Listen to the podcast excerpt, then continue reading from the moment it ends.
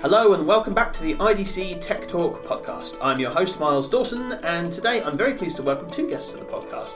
We have with us John Delaney and Marta Pinto. Welcome to you both. Thanks, mate. Thank you.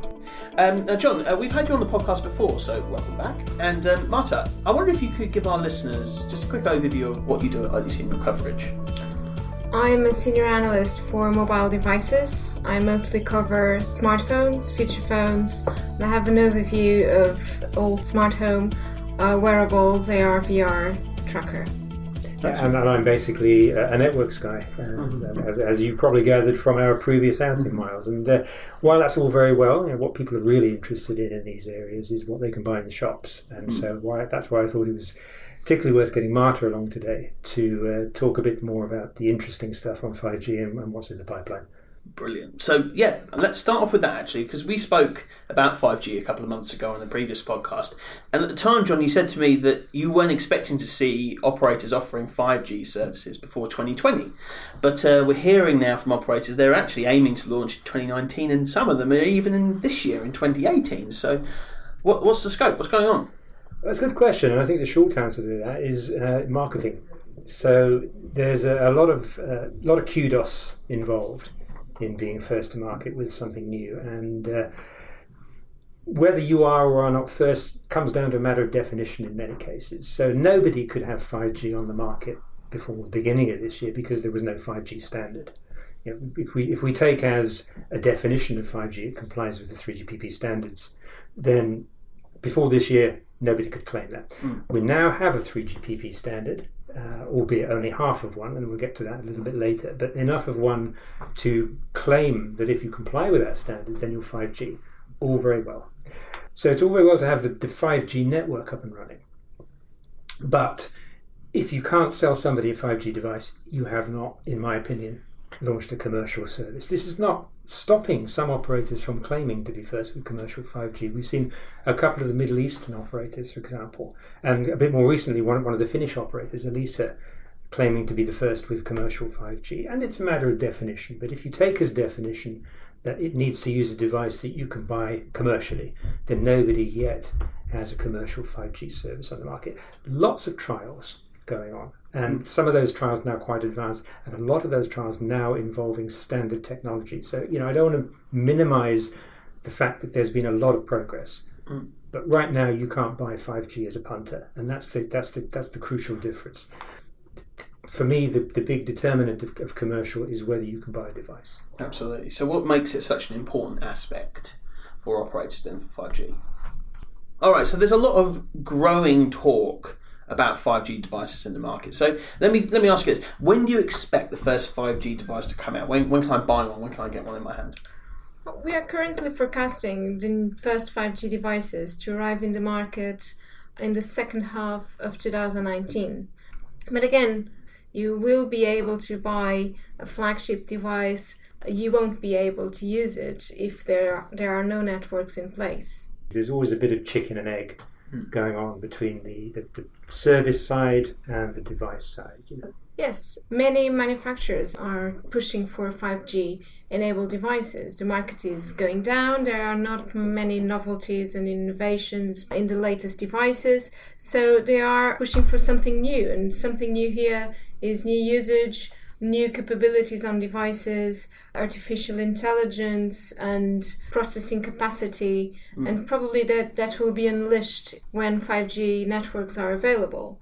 And we've been talking about smartphones, but actually the other probability is that the first 5G devices, on the market won't even be smartphones, right, Marta? Exactly, John. Probably the first 5G devices will be the routers, so that people can have 5G networks enabled in their home or in the premises of a small office, for example. You will have the ability to have a wireless environment, and then you can connect your device, either if it is a smartphone, smart camera, your AR, VR, whatever you have at home, to a 5G router.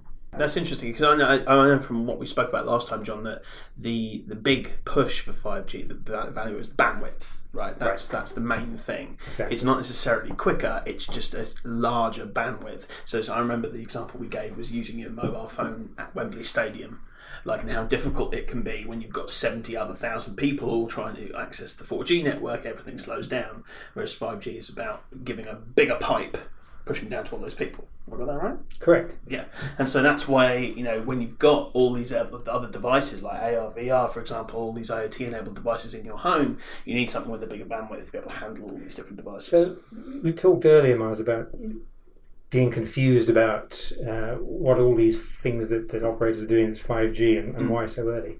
Another thing that's confusing that issue is that several operators around the world, particularly in the US, are using 5G radio standard for what's called fixed wireless access. And what that means basically is using the radio link in place of a wireline, say a fiber or cable, to connect a home to broadband. So it's using the same radio technology as a 5G mobile network, but it's not mobile.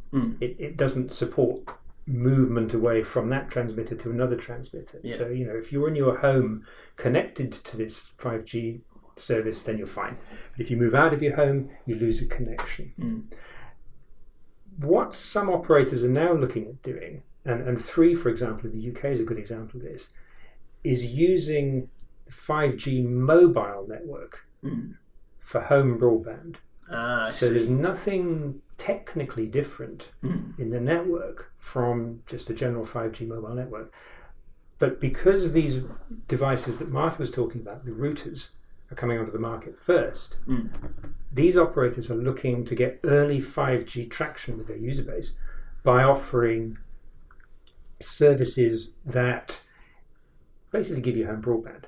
But instead of using a cable or a wire to connect that to the operator network, and use a 5G radio. So, Marta, big question. Do you think I should buy one of the first 5G smartphones? Well, you'll probably buy one if you're a flagship device consumer. We expect that the first 5G-enabled devices will be the flagship from the main manufacturers. And in that sense, people will buy it. Not because it's a 5G-enabled device, but because it's a flagship from a great brand. And because it will bring the good look and feel, better design, better experience, processing power and battery power. So it will be an expensive device. But the price is just one of the factors that leads someone to buy a smartphone. And if it's a flagship device, you'll buy it anyway. Yeah, regardless. So what we're saying really is that the early buyers will be those that just have to have the latest technology. They'll be gadget freaks. So buy one, Miles, because you're right in the demographic. Yeah, I'm very much in that demographic. And you don't mind about version 1.0 syndrome, do you? No, exactly. Well, you'll have to bear in mind that probably it will bring some bugs. You won't be able to have all the features available. You won't be connecting to a 5G network because not straight away. You'll have to wait or just use 5G enabled device, your 5G device in specific spots, in specific premises, or in main London or Paris, and not all over the country. So is it the situation then when, if, for example, you've got a shopping mall, would they be able to fix kind of like 5G routers in there that you could, if you have a 5G enabled smartphone, you'd be able to get 5G sort of signal inside buildings? It wouldn't be a router. Well, no. It could be. Actually, it could be a combination, but it would be more likely to be what we call a small cell. Oh, yes. Which is basically something that uses the same technology as a mobile network's radio transmitters, but in a much smaller form factor and lower power and a more limited range. I mean, you can even get small cells that cover nothing more than your home. But yes, you're absolutely right. What we're likely to see is operators at an early stage of 5G deploying capacity in specific locations, like shopping malls is a very good example, where a lot of people are going to be wanting to use probably quite high bandwidth services in the same location at the same time.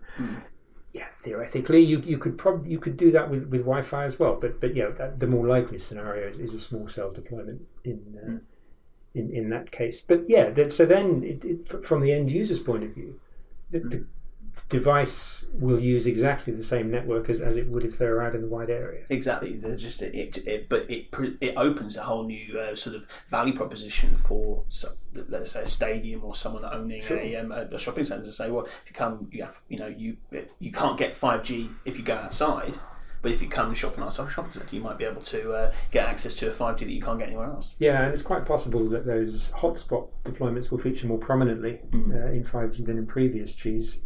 Amongst other reasons, because as we discussed last time, 5G uses high frequency spectrum than previous Gs have used, and higher frequency spectrum, although you can get more capacity in there, also the signal doesn't travel so far. So that concentration of capacity in limited areas is likely to be more prominent in the early days of the market, and probably solving some problems like airports, high density areas.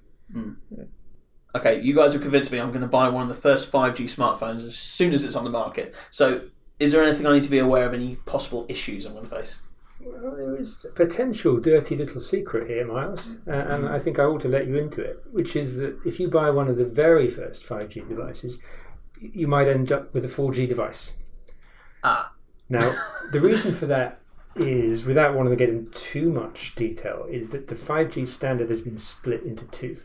And the first phase of the standard is called NSA, which means non-standalone, and that means basically you stick a 5G radio on a 4G core network. Hmm. The second phase, which has not been finalised yet, is called SA, standalone, and that's a 5G radio on a 5G core. Hmm. Now, the radio communicates with the core using different protocols in both of those cases. Of course, the early 5G chipsets will be NSA, because that's the first phase of the standard. The other one doesn't exist yet. Question, therefore, is whether those devices that use those early NSA chipsets will be able to work on an SA network when that comes along. Some doubt about that because of this protocol difference. So it could be that the very earliest 5G devices will end up not working on 5G networks once operators go to full standalone mode. Question then of whether that worries you, because you're probably thinking about buying a new phone by then anyway. All right, well, thank you very much. It's been super interesting today, but that is all the time we have for today. So thank you all very much for listening. Please do make sure you subscribe on SoundCloud or iTunes or wherever else you like to enjoy your podcasts so you can join us next time. In the meantime, you can follow us on Twitter. We're at IDC_EMEA. John, you on Twitter? I'm on Twitter. It's at John_P_D. Brilliant. And Marta? On Twitter with the address at mpinto_IDC_UK. Brilliant. And we're on LinkedIn and on YouTube too. You can search us there under IDC EMEA. Thank you all very much. See you next time. Always a pleasure. Thank you.